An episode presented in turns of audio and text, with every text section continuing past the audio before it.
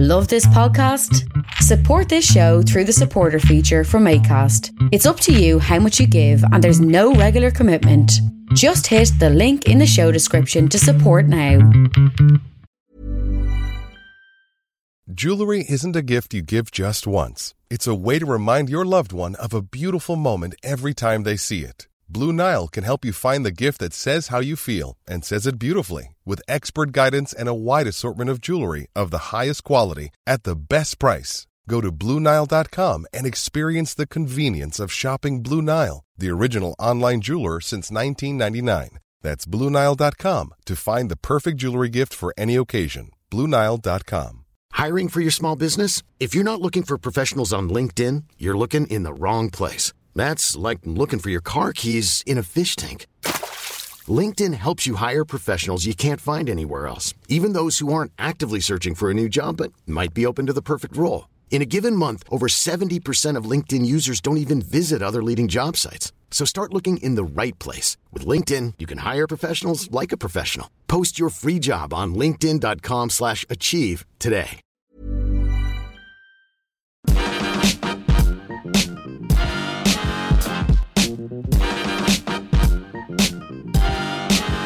Hello and welcome to the Partly Political Broadcast podcast, the podcast that echoes British politics by taking an awful lot of time talking about absolutely nothing happening.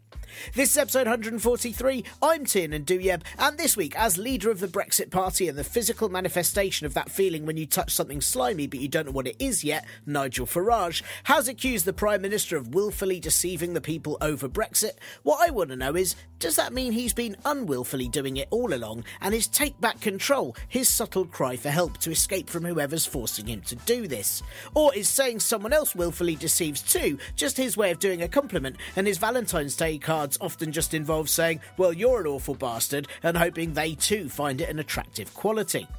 Yes, sadly for everyone, Nigel Farage is all over the news again like a particularly awful rash.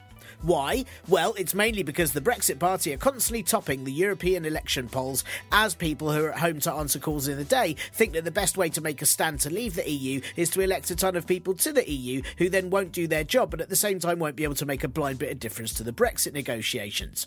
It feels a lot like protesting about horrific mass farming procedures by making sure someone who's also against them gets hired to work at a pop-up KFC stand for a weekend.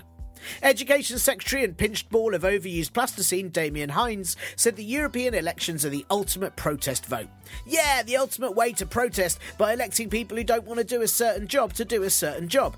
It'd only be an ultimate protest vote if this was all an immense trolling by the British public and the aim was to elect the Brexit Party to as many MEP seats as possible and then vote to remain in a second referendum so they actually had to work as part of an institution they hated. Otherwise, you'd be better off just writing obscene things on your ballot paper and hoping officials don't just take that as a vote for whichever candidate in your area is the biggest penis, which is probably the Brexit Party. Despite being in the lead, the Brexit Party still have no manifesto, and Farage said they will never have one, which supporters say makes them better than others who have policies and don't keep them.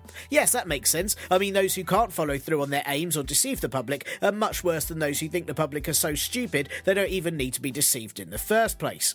On the BBC's Andrew Marr Show, one of old Gobshite's many television appearances over the week, purely put in place so that later the same pundits that interviewed him can ask how he became so popular with the people, Farage appeared to get annoyed at being asked questions about things he'd previously said. And yeah, that is sloppy of the BBC to do such a thing. I mean, why would they assume that he'd remember any of that when he didn't have any conviction back then either?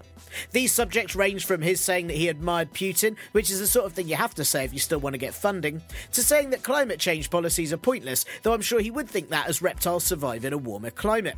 Nigel instead asked why Andrew Marr didn't ask him about other party members, which he should have done as there aren't any, just supporters who've paid £25 for the privilege. It's like the world's worst fan club. Pay your fee and within 3 weeks you'll receive a general feeling of chaos and dread, plus a badge and 5 recipes on how to make a meal out of everything. But while many suggested Farage had put on a terrible show, he actually displayed very Trump-like behaviour, blaming the press for a conspiracy against him, saying he was victimised and shouting lots of things that have absolutely no substance. So it's likely it just made him more popular with his supporters, and the only real way to knock him off his snake oil wagon is either to ignore him, which won't happen, interrogate him properly on any interviews, which also probably won't happen, or, I don't know, sprinkle salt around so that he dissolves when he gets there. According to the newspaper, even the Necromicon would say it's just too awful, The Sun, this past weekend Farage ran off after his chauffeur crashed his 4x4 into a car that had a 13-month-old baby in it. The baby was okay, but I mean, that's typical Nigel, isn't it? Ruining children's futures and not sticking around long enough to be accountable for it. The Brexit Party are now calling for 650 candidates for a general election because there is no better way of tackling the elite than by being elected to the elite while already being the elite. I'm just waiting for them to take on billionaires by asking for billions of funding to do so. While the Brexit Party stormed the polls, the other new kid on the block, just the one that no one picks for their team and doesn't make any room on the lunch table for, Change UK, aka the one who changes names and logos like it's Lady Gaga at the Met Ball, only no one takes any notice. They still haven't really got anywhere. Now, it could be, as a friend of ours pointed out over the weekend, that when she received her European election voting card, she had to ask her partner who Change UK were, even though she was certain that she kept up with the news. It could also be because plans for Change UK, the Lib Dems and the Greens, to back a single Remain-based candidate in the Peterborough by-election in June fell through when the unnamed candidate pulled out hours before the deadline. It doesn't hold much hope for the Remain parties when their representative candidate prefers to leave. Gavin Shuker, who's a 4-year-old's drawing of what a man looks like but made 3D, said the reason was that the Labour Party had said they would strenuously disrupt the campaign and obstruct an independent Remain candidate. Well, yes, that's what happens in an election, Gavin. It explains their incredibly low polling figures and no one knowing who they are if Change UK assume that all you have to do for an election is turn up, and apparently no one else will bother. Oh, and if you were wondering, Minister for the Cabinet Office and distressed cotton bud David Lidington has said that the UK has to fight the European elections. So yes, they are definitely on, as you probably knew ages before David did, making me wonder if they got him to just announce it as a prank so he'd look really stupid. But also, how does a country fight an election? I mean, it's for parties to fight, not the whole of the UK to take up arms or tiny voting pencils and charge into battle. Has Lidington got it confused with Eurovision? Is there a chance the Conservatives won't stand anyone for an MEP, but in between Sweden and Croatia's entries on May the 18th, Prime Minister and flesh-covered box-loading machine Theresa May will leap up and do stilted dancing and coughing to a pop beat? Speaking of May, it seems cross-party Brexit talks have, predictably, completely failed, with some of Labour now demanding any deal has to include a second referendum, and some of their MPs saying that it doesn't, and some of their MPs saying that it does again. I mean, it's amazing that Labour's European elections campaign started with party leader and all the wrong choices on a children's flipbook put together, Jeremy Corbyn, announcing that Labour can unite our country, when his own MPs are still about as together as a scattered box of hundreds and thousands. But maybe some of those Labour MPs are right, until they contradict themselves on telly any day now. I mean, during a meeting with the Lib Dems, David Lidington said that a second referendum had become perfectly practical. And while many have seen that as a hope that it'll happen, judging by everything else the Conservatives have done in 9 years, I think that sounds like it's the exact opposite of anything they do. Withered Elton John tribute act and Belgian politician Guy Verhofstadt said during a visit to the UK that he didn't know if Brexit will happen, which proves anyone who says the EU doesn't represent British people is completely wrong, as that's the level of certainty we have about it too. When asked during Prime Minister's questions when she'd be standing down by Conservative MP, a woman who always looks like she'd pretend to be a nice neighbour but then call noise pollution officers on you because she heard you coughing once, Andrea Jenkins, May responded by saying Brexit is not an issue about her. You know, despite her red lines, inability to talk to another human being without being weird, and a lack of any plans other than to say the same phrases over and over again and present the exact same deal, all being the reason absolutely no one has got anywhere. If it's not an issue about her, then she's definitely written a lot of articles in that issue and paid for most of the adverts. May said if it was up to her, then they'd have left already, in the same way that if it was up to me, I'd be eating a cake right now, only I haven't bothered to get one or made any efforts to make sure that that can happen, so I'm definitely not. Though that is probably the best for the podcast, to be honest. It would just be a lot of saliva, sort of more than usual. In the same P&Qs, May compared herself to Liverpool FC beating Barcelona 4-3 in the second leg by saying she could make a Liverpool-style comeback on Brexit, except that Liverpool played to stay in Europe with help from a German coach and kept control of the ball at all times, so pretty much the exact opposite of the Prime Minister, who's endlessly scoring own goals. And I've said that all, despite no clue whatsoever about football. You're welcome. I'm very pleased with myself. We should find out May's leaving date very soon, with predictions saying it'll be between the EU elections and a Tory official's vote of no confidence against her in June, just in time for loads of newspaper hacks to get excited about an end of May headline, and the rest of us to be too worried about what on earth will come next. I mean, recent leadership bids have come from every apprentice candidate in one person and disgraced MP Priti Patel, who'd make a terrible Prime Minister. I mean, every time she went on a walking holiday in Wales, she'd be meeting Israeli officials at the cafe on Snowdon Visitor Centre. Presenter of daytime TV in The Upside Down, Esther McVey, has also said she'll be going forward, which is a first for her. Home Secretary and Morph's evil twin Sajid Javid has already received £50,000 in funding and tried to elicit sympathy with the public by saying that he gets abused because of his colour all of the time. But that is just working in the Home Office, isn't it? I mean, I bet that's a warm-up exercise that he has for his staff, and when they're done with him, he sends them back to their desks all fired up to deport people. And Health Secretary and that drama teacher who tries to invite himself on students' nights out, Matt Hancock, turned up to an event in Soho dressed like he was about to host a workshop about society that mainly involved him singing songs he'd composed himself in his studio that he'd had built in his garage. I find it weird that I'm now really hoping May doesn't leave all that quickly. In other news, staff working for the Labour Party could take strike action after their pay offer included a real terms pay cut. Sort of feels like the party should be supporting them in protesting against this, and I wonder if the picket lines will just be full of Labour bosses shouting at themselves for a better deal. The NHS is seeing the first sustained fall in GP numbers in 50 years, meaning that patients now really have to be. The UK economy has risen in the first quarter of the year by more than predicted, though that's entirely because the manufacturing sector increased output in order to prepare for Brexit on the 29th of March. It does make me wonder if this constantly delayed Brexit is just a sneaky way to get British workers super productive for once. It's been revealed that a number of MPs have been claiming expenses for their dependent children who are now in their 20s and aren't at all dependent or children. Minister Claire Perry claimed in 2017 an additional £9,846 on top of her usual £22,000 of expenses for her allowance for her three children who are 17, 19 and 22. Five others have also been named as doing the same, but all of it fits in the Independent Parliamentary Standards Authority rules. Saying that, if Claire Perry is your mum, you probably do need some sort of external help. And lastly, it's not just British politics that are collapsing, but also the home what they do happen in, the Palace of Westminster, and plans have now been drawn up for what an interim parliament would look like while the old one has its various leaks repaired. And no, I don't mean they're just going to remove Gavin Williamson. The aim is to demolish the old Department of Health and have a new Commons chamber in there. My preference, though, would be to just make them use a different community centre around the country every morning and have to provide their own squash and biscuits. Or better still, just stay in Parliament as it collapses and then get put up in tiny unsuitable B&Bs while being constantly promised they'll be rehoused soon, but still have absolutely nothing after 2 years. Yeah, Popol Brods. God, that was a long old intro considering the complete lack of news, wasn't it? Well, I wanted to put something else in apart from Nigel Farage, as I feel he's had enough bloody publicity already this week. I'm starting to feel like maybe the way to deal with his constant presence on all the new shows is not to complain, because they're going to keep doing it because it gets ratings and people don't like him so they watch it to complain and people like him so they watch it to enjoy his melted face. But instead of complaining about his constant being on all the TV shows, I think maybe we should insist that he appears on all the TV shows instead, like all of them possible. Like, have him get spiders on his face on I'm a Celeb. That would definitely keep his mouth shut for a minute. Pop him on Saturday Kitchen and make him have beer constantly with every meal, but more than just one sip, like downing it, you know, while we're shouting at him, "But you love drinking, don't you, Nigel? Like a real person, you love the drinking. Keep drinking, Nigel," before holding him upside down and dunking him headfirst into a keg for slightly too long. He could appear on various dramas and they could play sinister music while he arrives and then have him killed off in a series of grim ways, following which all the other characters celebrate like slightly too much. Or how about Mastermind, where John Humphreys just keeps asking him questions on what his policies are and he has to say pass on absolutely everything. And that's not true. John Humphreys would just act really friendly with him and it would be all fine, wouldn't it? Fucking John Humphreys.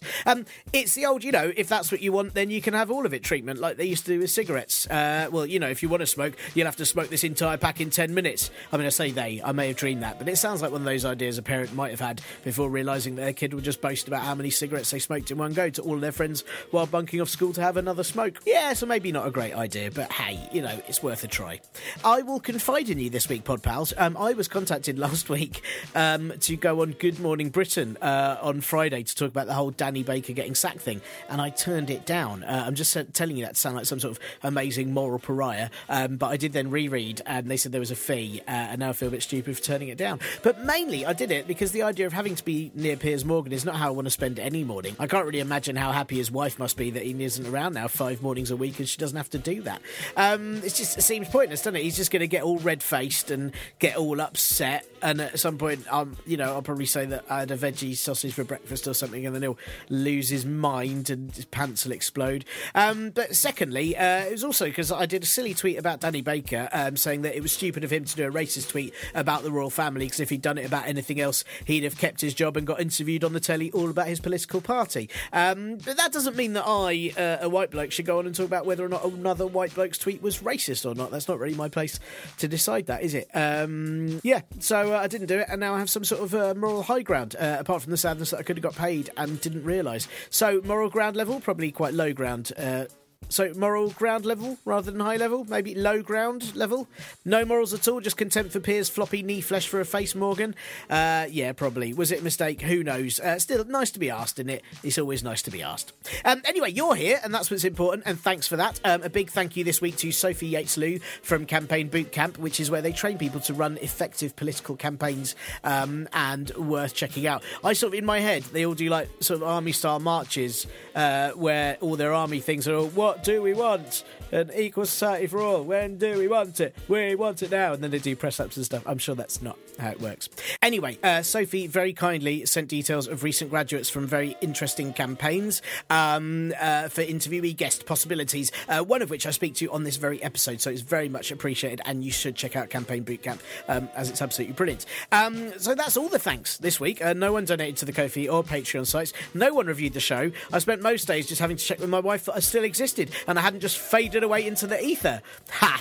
Joke. I'm not that needy. I'm quite needy. I googled a lot. I checked if anyone had reviewed on Podbean. No one had. Anyway, look, none of you have to do any of those things, but if you don't, then this bit just becomes very boring or very needy. It's just essentially me pretending to be victimised because you haven't given me any dosh or love for the thing that I do by choice and have chosen to do, and I really don't have to do, but I do it because otherwise I'd scream at people in the park. Maybe I should set up a Brexit Party-style supporter system. You know, you could all give me a few quid, and in return I won't even do the podcast. I'll just insinuate that I might do one at some point and then blame everyone else for doing podcasts wrongly instead. Does that work? Oh, God, they're going to do so well, aren't they, the Brexit Party, because so many people can't smell bullshit when it's in a suit. Sorry, what I mean is please do a donating, review the show on whichever pod app you use, or just tell people that this exists, and then maybe they should give it a whirl, or better yet, once they've stopped whirling, a listen if they aren't too dizzy. I did a podcast that isn't this one again this week. I hope you'll listen to It Dies Here, hosted by Akin Omobitan last week. And if you haven't, you still can. Hooray for the internet. And then last night, I guested on the Totally Unprepared Politics podcast, which is very much what it says, with hosts Jake and Ada chatting politics things without any preparation whatsoever. And I had a lot of fun. There was discussion about the EU elections and Trump and China, and then a whole thing about sheep being enlisted into a school. It was all very silly. Do check it out. It's a very, very fun show. Also, I know I plug this every week at the moment, but I'm going to keep doing that until every ticket is sold. The kids' show about politics that I do, called How Does This Politics Thing Work Then?, with me and Tatton from simplepolitics.co.uk, is on at the Folkestone Quarterhouse on the 25th of May. I believe that's 11:30am. That's early, isn't it? Who wants to do that? No, I mean, come. It's just after the EU election, so I don't know what we'll be saying about that there. And then it's on at the Underbelly Festival on Southbank on May the 30th and the 31st. It's suitable for children 7+ and sort of explains politics to them. I mean, it does explain politics, and just not current politics. No one can really explain that hell of a shit show. Just sort of explains how politics should be. So, you know, there's hope for the future. Anyway, please go to the Courthouse or Underbelly Festival websites to grab those tickets ASAP, and I will stick all them links in the goddamn pod blurb.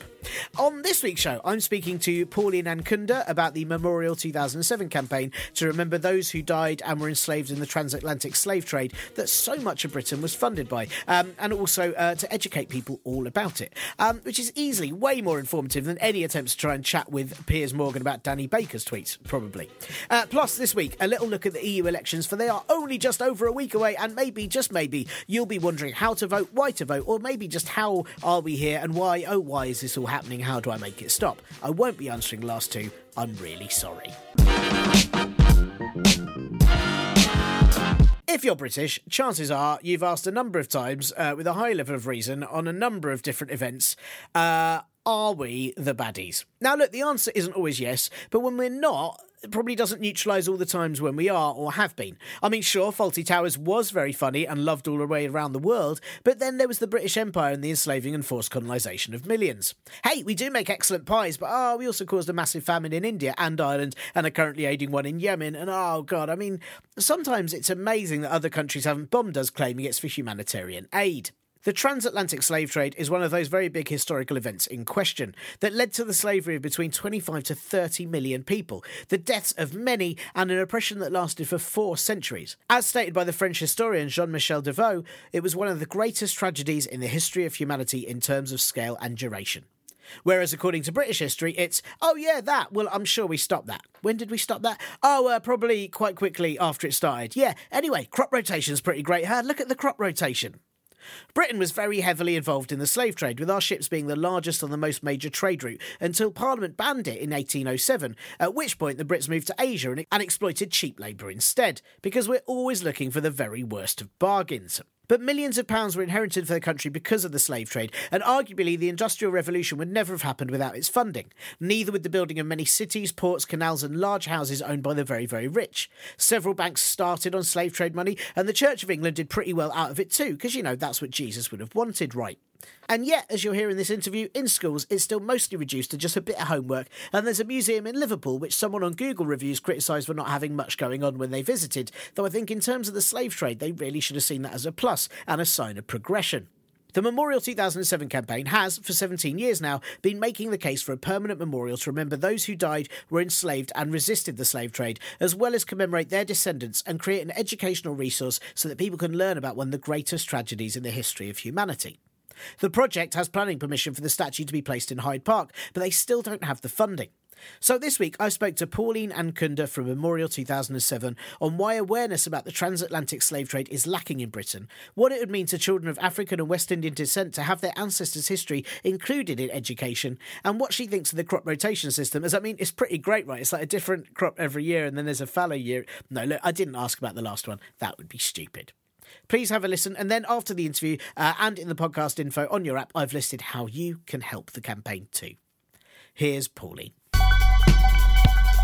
I know nothing about the transatlantic slave trade, and I feel hugely embarrassed about it. I was taught nothing about it at school. I went to a very multicultural school in North London, and it wasn't any part of our history, learning or education at any point. And sort of reading about it in later life, it's been referred to as the African Holocaust, on the amount of millions of lives lost and the amount of people that were enslaved. Why is there not more awareness of it as a major part of Britain's history, and why is there not more remembrance of those who died and were oppressed?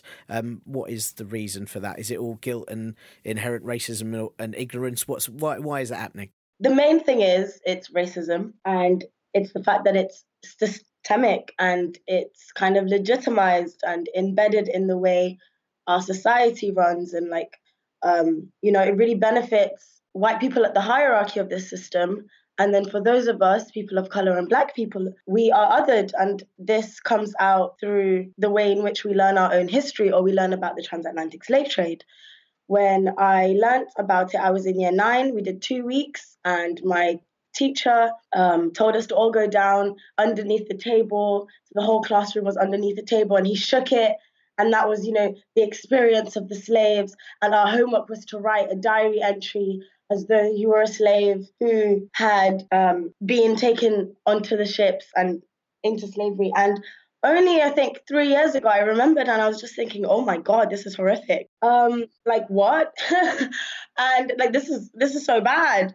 And I then realized that it's kind of, Britain doesn't want to ever look bad in its history. It's an uncomfortable truth to kind of learn about the entirety of the legacy of slavery and what that benefited for Britain and how that has really helped. Yeah, I mean, I guess we never want to be the bad guys, do we? It's Britain always pretends that it's the good guys in every situation, and any bit of history that might prove that otherwise, even though there's loads of bits of history that prove it otherwise, but that stays hidden. Honestly, and in a way, the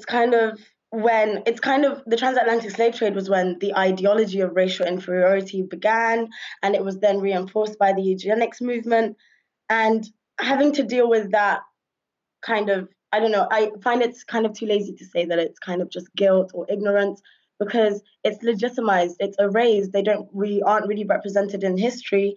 And the people at the center of the transatlantic slave trade, you know, the 20 to 30 million lives lost, their stories aren't told. When we do hear about the transatlantic slave trade, we hear about Britain's abolishment of the Slavery Act, but then we don't hear about the compensation to the slave owners.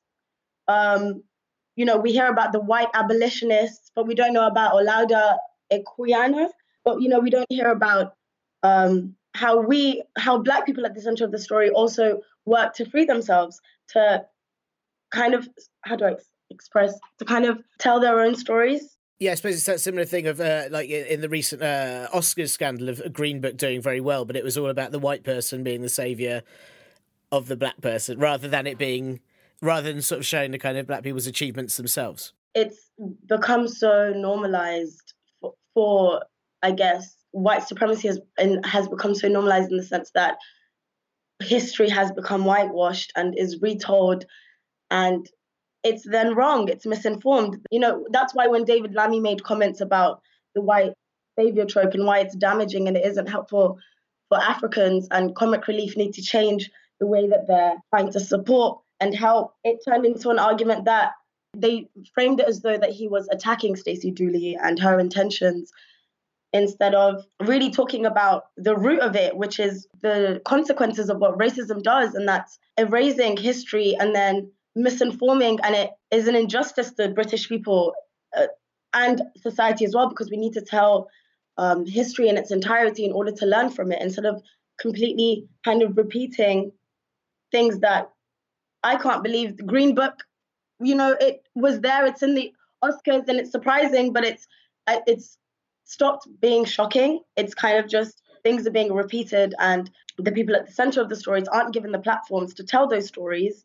And if we are given the platforms to tell that story, it becomes an ethnic movie, a story on oppression and struggle, or a new or controversial outlook, when in reality it's just a way to look at things that isn't white-centered or isn't made for kind of white ignorance to be shielded and made comfortable, or, you know, white guilt not to be felt by those who benefit and privilege from it, and instead to be made to feel as though that they're the ones who are also doing the kind of work of making the world a better place. Sure. I mean, I want to ask you more about the sort of the importance of the history of the transatlantic slave trade. But there's also there must be a great importance about informing children about this period. Just, you know, how does it affect children if their school education doesn't include their ancestors' stories? Like, how does that affect kids if they are learning about the pasts of others but they're never kind of included in it? What does that does that affect the way that you grow up and the way you learn about things? That must have an impact. Completely. Beautiful quote by Professor Gus John kind of illustrates this when he said, "If children are not encouraged to develop a sense of history, they cannot develop an appreciation of how they can empower themselves to make a difference, to contribute to society to the fullness of their potential, and to claim their own place in history." As people of colour in Britain, we don't grow up feeling British. We don't grow up feeling that we have a right or a space to take up space in Britain.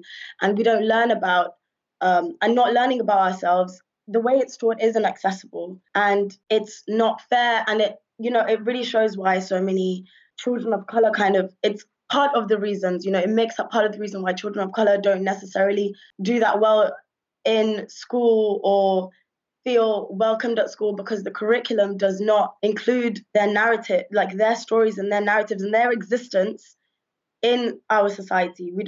It's kind of legitimizing the erasure and omission of our histories in the narrative.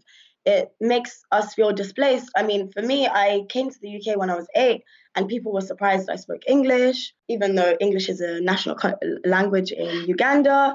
Yeah, everyone speaks it better than English people do. One day we've got to realise this. Honestly, and, you know, people still think that Africa is a country and still think that, you know, we're in huts. And there is a reason for that, and it's because we're not being told history and we're not being taught about the world in a holistic way that is including the realities of how it's still the same way of kind of presenting, you know, British history or Western history as this modern, advancement of culture, religion, science, and whereas we're still spoken about in this pitying way of, in this way that our societies are still primitive, or, we're still, the idea of primitive even is inherently racist. But I mean, going back in terms of like Black, British and British people of color, it means that we don't feel comfortable in it. It took me up until I was 21 to kind of see that my identity was British. It wasn't just, I can now, answer the question of where are you from with pride and say I'm from Britain, and like not feel like as if I'm not really, or it's not a thing. But that shouldn't be the case. It should be something that everyone learns from a young age, from primary school, because it's not that Black history is just Black history or just separate history. No, it's all of our history. It's British history. It's just as important. It's not a sideline or an option. It's a reflection of the society that we are living in today. Yeah, it's really interesting that you said that you didn't feel British until you were 21. And it's interesting you say you feel British now. I mean, because we're in a current culture where there's been the Windrush scandal and others very like it. And it sort of feels to me like willful ignorance or kind of gaslighting of the contribution to British history and culture from BAME citizens has become a lot worse. Have things got worse? Does it make you feel sort of less British because of it? I mean, it just feels like the government in particular being hostile to anyone that they deem not to be British in their eyes. Things feel quite volatile at the moment. Is that right to say that? Well, I think it's basically if you let things go on for so long, where you kind of erase histories or you don't talk about people of colours achievements in the society's narrative and in our history, Windrush happens. We're not taught about Windrush and why in 1941, it came, people from the Caribbean, which was a British colony, they had a right, they were citizens, they came into this country, and then years later, they're now being deported back because of a lack of education. It's, and this is where Parliament has a part to play in this, because a lot of the people that do sit at the top still do benefit directly from going all the way back the labor of the enslaved Africans, and it's what made the country what it was. And realizing that has made me reframe the way in which I see what British identity means, because yes, I can see that Parliament is inherently racist. It wasn't made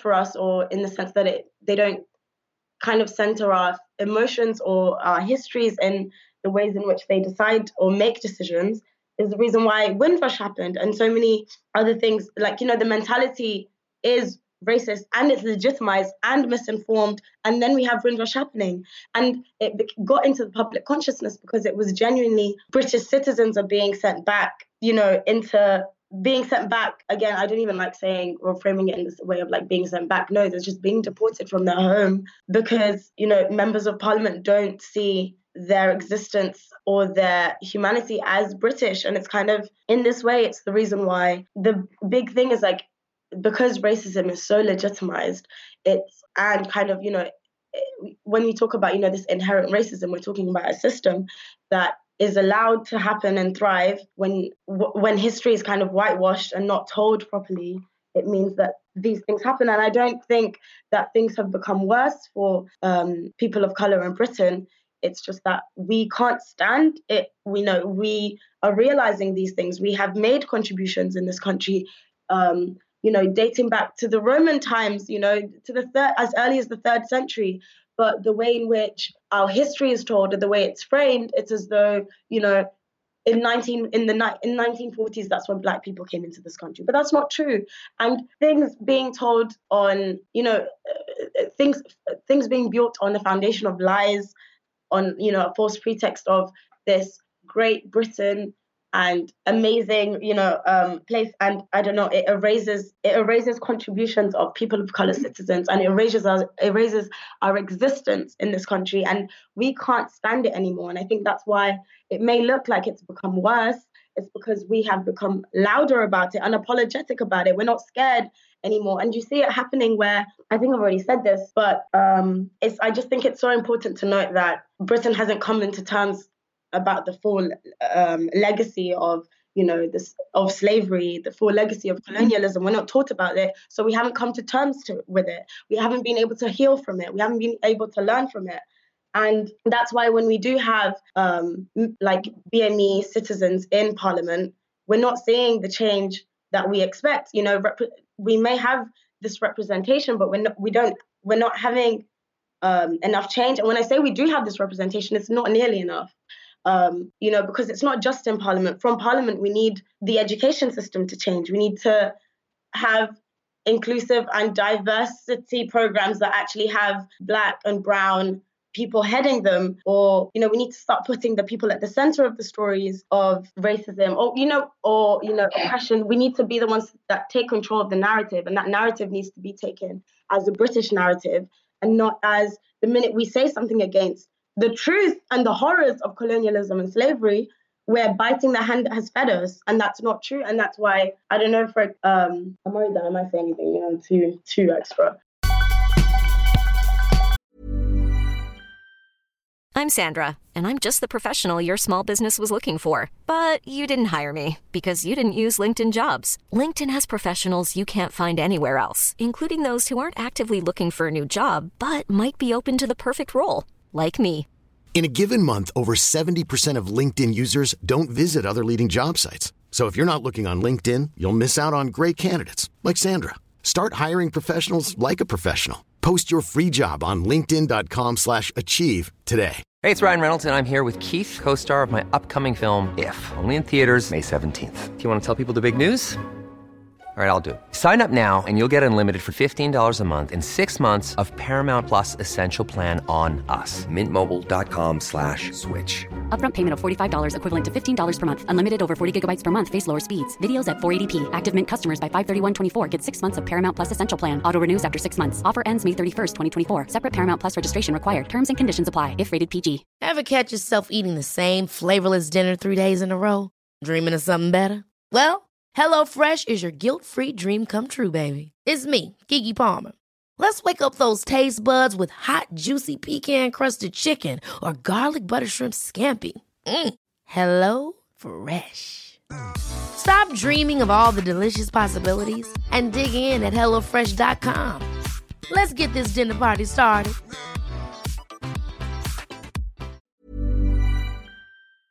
And we'll be back with Pauline in a minute, but first...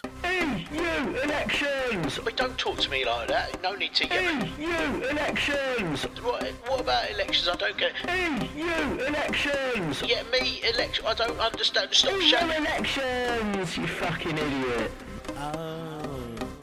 Surprise! It's the EU elections next week, despite absolutely no one expecting them. Sorry. What was that? You've guessed that this would happen since when? Around autumn 2016. Oh, okay.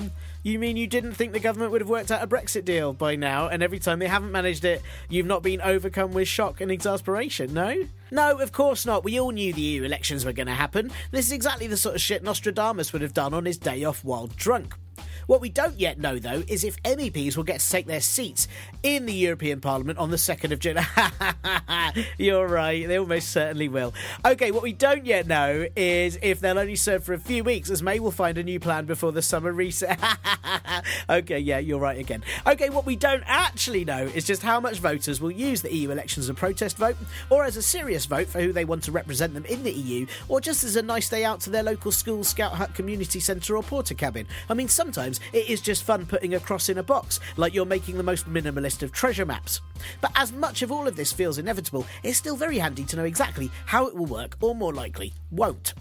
The EU elections are proportional, which doesn't just mean they give realistic body expectations, but more that the party with the most votes takes the first seat, and then the second seat is decided by taking the original vote count, then dividing it by the number of seats they have, then adding +1, because, you know, they thought they'd make this easy for everyone. So if you're the big-time winning party with seat number 1, you get your totals divided by 2, while everyone else gets theirs divided by 1, and so on until there's only one seat left which has to be fought for by using their large cutlery implement of choice while wearing a Victorian hat. No, okay, it just keeps dividing and allocating until they are all gone. This is apparently called the D'Hondt method because it's too complicated and most elections D'Hondt use it. No, it's actually named after the Belgian dude what named it, but in the US it's called the Jefferson method because they bloody well have to remake everything, don't they? Jesus. Anyway, that's what's used all over Britain, except in Northern Ireland, where everyone just votes for who they want to in order of preference from the first, second and third, you know, in a way that actually makes sense. There are 73 MEP seats up for grabs in the UK, and each area has between 3 to 10 MEPs depending on how big they are. The areas, that is, not the MEPs. I mean, if one MEP is over 6 foot or very wide, they don't just say, well, that's one less seat for you because you'll need two. It's not like on aeroplanes, come on. Where I am, in the Big Smoke, there's 8 seats up for grabs, but in North East England there's only 3 because Crags and Hills don't get a vote, which I think is discriminatory, especially as they also have to suffer the country's ups and downs like everyone... No, I'm sorry, that's just too shit a gag. The last EU elections were in 2014 and had the amazing turnout of 35.4%, which is amazing. And I say amazing, I mean that genuinely, because it was up a whole 0.9% on the ones before. Yeah, I mean... It's incredible how just 2 years after that, people were convinced the EU was undemocratic after likely not really taking any part in its democracy. Oh, it's so funny how it happens, isn't it? It's so funny. In that one, the 2014 one, UKIP, then led by everyone's least favourite suited hagfish, Nigel Farage, won with 26.6% of the vote and gained 24 seats, which their MEPs then went on to rarely take unless it was to start fighting each other or to specifically vote against a ban or the sale of elephant ivory, or against extra funding for various British areas or groups, because, you know, they represent the British people. Because they're so against the EU, they won't even take its money unless it's for their own personal salaries and pension funds, which is totally different. Ovs. Labour were just behind with 20 seats and 24.4% of the vote, then the Conservatives had 19 seats, and sadly the Animal Welfare Party got none because no one cares about the teeny animals no more. What all those puppos and those kittos, why no one cares? It's so sad. But this time, well, the last YouGov poll from April 30th suggests the Brexit Party, led by the same dickhead with a different logo, is set to get 34% of the vote, which will be, some seats. Don't even talk about it. Then Labour are on 21%, the Conservatives are in 5th place behind the Lib Dems and the Greens, and all the way down the bottom is Change UK on 3%, even though they've just revealed their bus that looks a lot like it accidentally has covered itself in a printing error. So, who to vote for? Well, that's up to you, isn't it? You're your own person. I'm not your dad. I mean, it depends on where you are in the country. I mean, in the southwest, you have the exciting choice of Lord Andrew Adonis, who looks like a Kelpian from Star Trek Discovery. Yes, nerds, that one's for you. And is generally a hugely irritating twat who seems to change his mind every 2 minutes on where he stands, and in that sense is totally along Labour's political lines. Or there's crumbling Veruca with a face, Anne Widdecombe for the Brexit Party, just in case you've given up on humanity entirely. Or for UKIP, there's character from the 1970s Joy of Sex books, who just stands peering in through the window, wanking, Carl Benjamin, who's currently under police investigation for threatening not to rape Jess Phillips, which is, no, look, I'm not even, look, he's just, basically, he's an awful fucking twat, okay? Or if none of those tickle your already completely numb and untickleable parts, there's amalgamation of Rod, Jane and Freddie Rachel Johnson, who is, well, a Johnson in all sense of the word, and is running for Change UK. Or Molly Scott-Cato for the Greens, who's already an MEP, and look, I don't want to influence your vote, but, and don't quote me on this, she doesn't seem completely unhinged. But, you know, you do you. Checking on whocanivotefor.co.uk, I've got loads of fun ones in the London constituency where I am. The Animal Welfare Party has 7 candidates because they are not fucking about. Those doggos need welfare in the Europe's goddamn now. Then there are 11 independent candidates, including Roger Hallam, who's a co-founder of Extinction Rebellion, and Claudia McDowell, who's a climate and ecological emergency candidate. Or Alan Dennis Kirkby, who hasn't even bothered to load a picture up, and when I Google him, pictures of other MEP candidates come up instead. Maybe, just maybe, Alan Dennis Kirkby can emulate all of the MEPs, and by voting for him he'll be the uber MEP with the skills of many. Or he's lazy and doesn't deserve a vote because he's hoping just having 3 names is enough. It's not Alan, you lose this time, you lose. If you want to vote to stop the Brexit Party, which would be the sensible thing to do, not because they're pro-Brexit, but because they're a bunch of charlatans, well, look, it's proportional representation, so you vote for who you want that isn't the Brexit Party, or you can look and see who has the highest likelihood of getting the most or next most amount of seats in your area and vote for them. But the Brexit Party will probably still get seats because we are in the darkest timeline. If you want to have a laugh, vote for Change UK so they can at least maybe reach double digits. I mean, of votes, that is, not seats. Definitely not seats. And will any of it make a difference to Brexit? Well, if the Brexit Party do storm it, it's likely Theresa May will say that gives her an even bigger mandate to push for Brexit and will encourage sick-faced Nigel to run his party in the general elections, if they ever happen. And if Remain parties do very well, well, then Theresa May will probably say she has an even bigger mandate to push for Brexit because that's the only thing she's programmed to say, and look, it really doesn't matter. Most importantly, these people have to represent us in the EU for some amount of time, and it can either be one of many MEPs who's qualified and has done it for years or is really keen to do the job as something interesting, or it could be Farage and Widdicombe and IRA pal Claire Fox sitting in the corner at Strasbourg as everyone else in the European Parliament wonders why the UK has foregone having MEPs and instead just dressed up some rotting offal and had it delivered. But definitely vote. That's the most sensible thing to do, and then in years to come, as the Brexit Party ruled Britain on a manifesto of absolutely nothing and the UK is now but a feudal system where goods are exchanged for racist jokes or sideways glances, then you'll say that you were there when everyone said, "Who is Alan Dennis Kirkby?" And now, back to Pauline. I mean, I think it's also fascinating, sort of, you know, as you mentioned earlier, that educating children about their history empowers them, and we don't have enough sort of BAME like members of Parliament. And as you say, surely if the education system changed, that could encourage children to want to take on more powerful roles, more powerful jobs, if they felt like the focus was on them from a younger age. Yeah. I also, in terms of like becoming worse, it's not really, I think, for example, there was a Black and Asian Studies organization that was founded in 1991, and they were campaigning for educational reform. They had meetings in Parliament. It was a group of academics, teachers, historians, and they... You know, the knowledge has always been there. You know, this isn't new. The Windrush scandal was just an example of what happens when we're continuing to ignore people of color. I just don't think it's kind of like a new thing, or that things are becoming worse, or that it's hard. It's just that now we are able to, in the age of social media, in the age of like some of us who have the privilege of going to university and taking courses, learning about African history, or in a way that isn't just, oh, it started with slavery. It kind of just in a way that puts in a whole holistic approach. I could go on for ages. It sort of brings us to your campaign, really, and that you say that none of this is anything new, and your campaign is Memorial 2007. We're now in 2019, and you've been campaigning for a long time, you know, on a subject that people still don't know about. The transatlantic slave trade still isn't memorialised, still hasn't been remembered. So can you tell me a bit about the Memorial 2007 campaign, like how it started and where it is now? Okay, so our founder, Oku Ekpenyon, she, while working as a school teacher in 2002, one of her students of African heritage asked her, "Miss, where is our history?"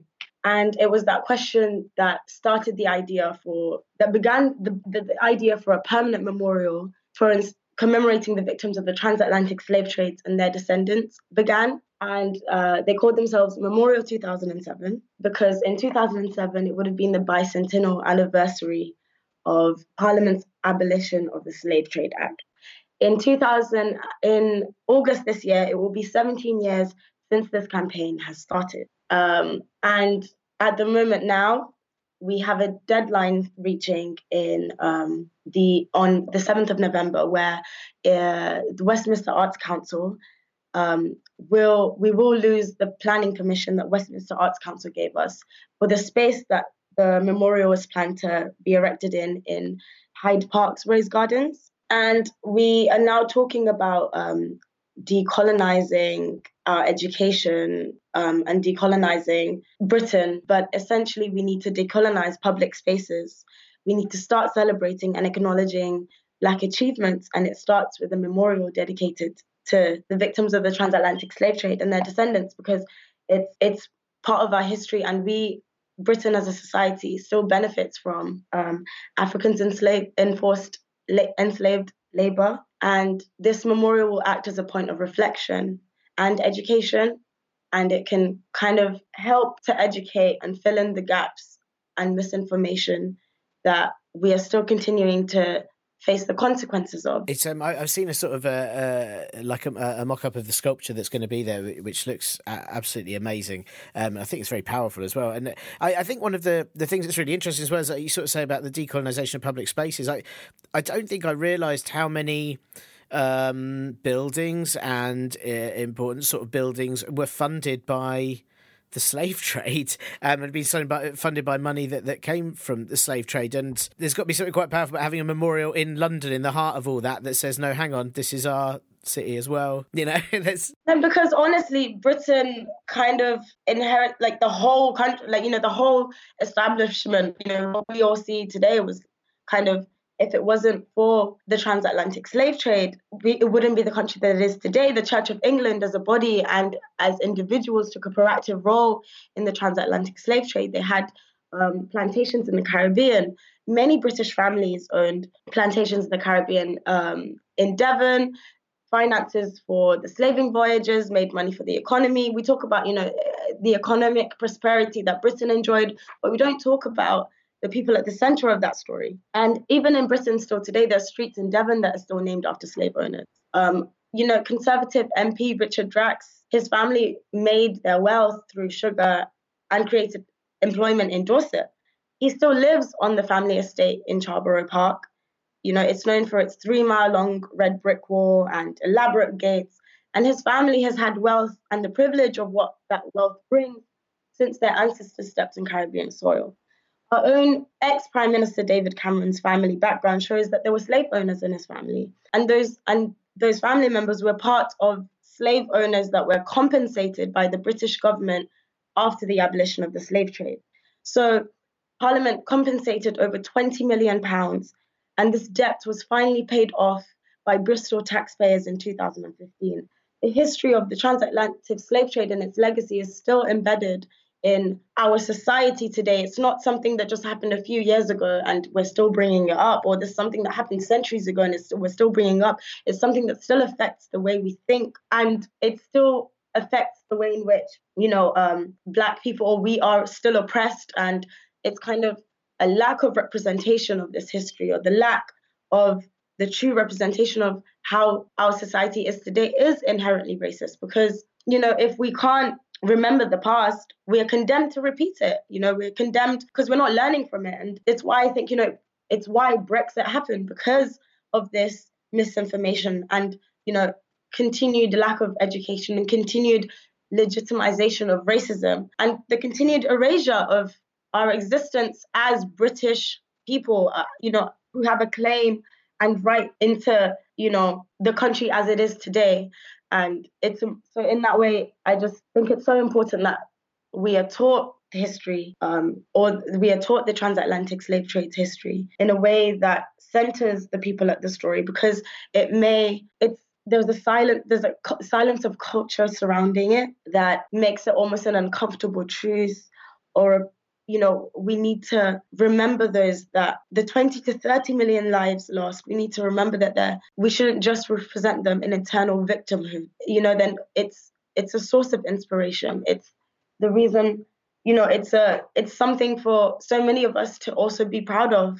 And this memorial is not just for Black British people or you know, descendants of the African slaves. It's for all of us. It will be a true representation of, you know, honoring and remembering those that lost their lives and, you know, put in years of their labor, like over 300 years of labor into making the world what it is today. And I think that we're still benefiting from it today. And it's really quite surprising, and also just genuinely institutional racism, for why it's taking 17 years to have a memorial erected. And, you know, we're still, in total, we need £4 million to fundraise for this memorial in order for it to become a reality. And once Memorial 2007 has established this memorial, will become an educational centre that will have the right resources that organisations and schools can come to us to learn about Black history in its entirety, and not in a way that centres white abolitionists or makes Britain look good without dealing with the truth of what it is to look bad. And, you know, as people of colour and as Black British, we're still struggling to be represented in society, to be viewed as British. So well, then the very important question is, how do listeners help the campaign? You said you got till September, was that right? And so how do people help? How do people spread the word? Where should people go to? So we're currently planning a campaign video shoot in Hyde Park on Saturday, the 18th of May, where we'll have, we'll be asking everyone, where is our history and what is the importance of having our history represented through a memorial? It will include members of, the Black British diaspora. And we also, you can follow us on our Instagram, Memorial 2007, Twitter and Facebook. It's all Memorial 2007. We have our website, memorial2007.org.uk. And once through that, you can reach through us, social media channels and on our website. And our website is changing. It looks a little bit, we're updating that at the moment. No teenish. That's cool. And of course, if there's any sort of I don't know if I've got any millionaires that listen to this podcast, but if there are and they fancy giving you 4 million quid, that would be really helpful. That would be amazing. Yeah. Okay. In which case, I'll ask you the last question, which is a question that I just ask every guest we have on this podcast to kind of aim to kind of expand knowledge and people seeking out, actual experts and actual information. Apart from Memorial 2007 and yourself, what other kind of campaigns, writers, websites would you recommend that they follow on both the history of the transatlantic slave trade and also just sort of pushing for better education on Black history? So the Black Curriculum, that you can find them on Instagram. It's a project that's aiming to revive history and renew the teaching of Black British history and re-energise Black British youths in learning and teaching their own history. Rerooted is a campaign by young people of colour in Britain who want to change the narrative of the curriculum and add migrant and colonial history in the Key Stage 1, 2 and 3 curriculum in the current British education system. They're a really cool group of genuine, children, and it's really cool to see young activists taking these issues into their own hands and also wanting to see themselves represented. We can't wait for Parliament any longer. We can't wait for these institutions that, or these people in power who don't have us in their thoughts and prayers. Really good places to read up and learn about Black British history and transatlantic slave trade as well is Gowdom, Black Ballad, and Black History Education or Black History Walks. If you just Google them, they're really great to kind of have a holistic approach and hands-on approach of learning Black British history and the actual history of the transatlantic slave trade. Currently out now is Emma Deburi's book, Don't Touch My Hair. I haven't read it yet, but I know it's amazing. It's honestly groundbreaking and it kind of explains what the significance of cultural appropriation is. It's a really great book that kind of details the history of Black hair and what it really means for us and this and what the importance of Black history, Black hair is for Black people. Afua Hirsch has a brilliant book titled British on Race, Identity and Belonging. And another great book is by Rennie Edor Lodge, Why I'm No Longer Talking to White People About Race. Thanks so much to Pauline for having time to chat with me. You can find Memorial 2007 online at memorial2007.org.uk and on Twitter at Memorial 2007 and on Facebook and on Instagram all at Memorial 2007. They've really got their branding absolutely sorted.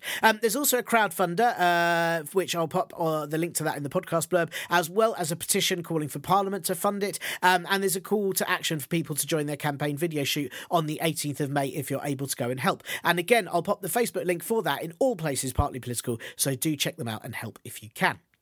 The next few weeks of guests are in the bag and I'll let them out one by one to talk to me before putting them back in and then releasing them into the world afterwards. I have interviews arranged for up until June, after which I will need interviewees again. So, who do you recommend I chat to? What subject shall I chat about? Who stole the cookies from the cookie jar? Spoiler, not me. I didn't. So, please send answers to all of those things if you have them, bearing in mind it wasn't me that stole the cookies. To at Parpolbro on Twitter, the Partly Political Broadcast Facebook group, the contact page at partlypoliticalbroadcast.co.uk or email me at partlypoliticalbroadcast@gmail.com.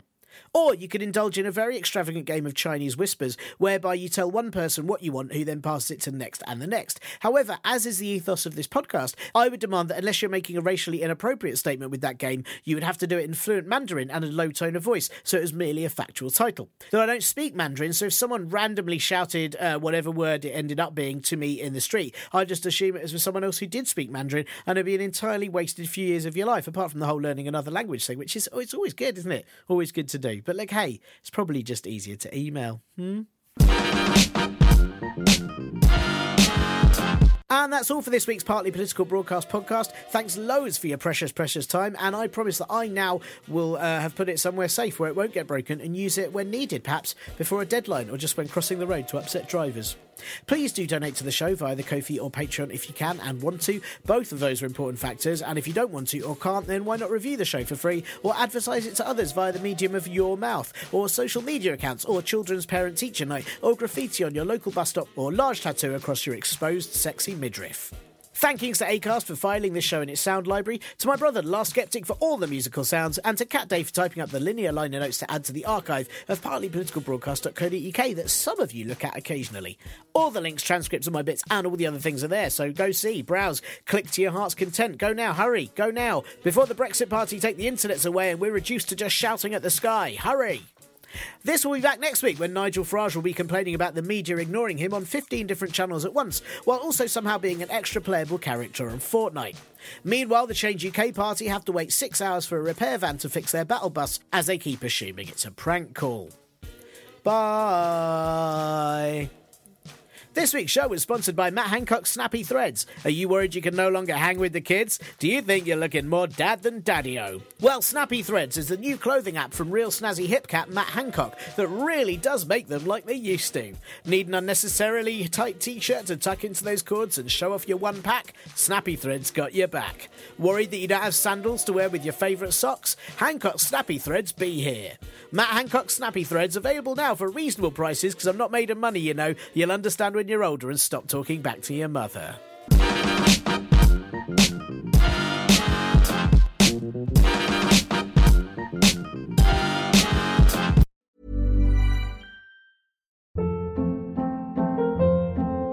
Hold up. What was that? Boring. No flavor. That was as bad as those leftovers you ate all week. Keke Palmer here. And it's time to say hello to something fresh and guilt-free. HelloFresh. Jazz up dinner with pecan-crusted chicken or garlic butter shrimp scampi. Now that's music to my mouth. HelloFresh. Let's get this dinner party started. Discover all the delicious possibilities at HelloFresh.com.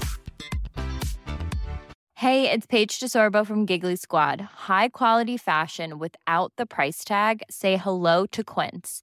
I'm snagging high-end essentials like cozy cashmere sweaters, sleek leather jackets, fine jewelry, and so much more. With Quince being 50 to 80% less than similar brands. And they partner with factories that prioritize safe, ethical, and responsible manufacturing. I love that. Luxury quality within reach. Go to quince.com/style to get free shipping and 365-day returns on your next order. Quince.com/style.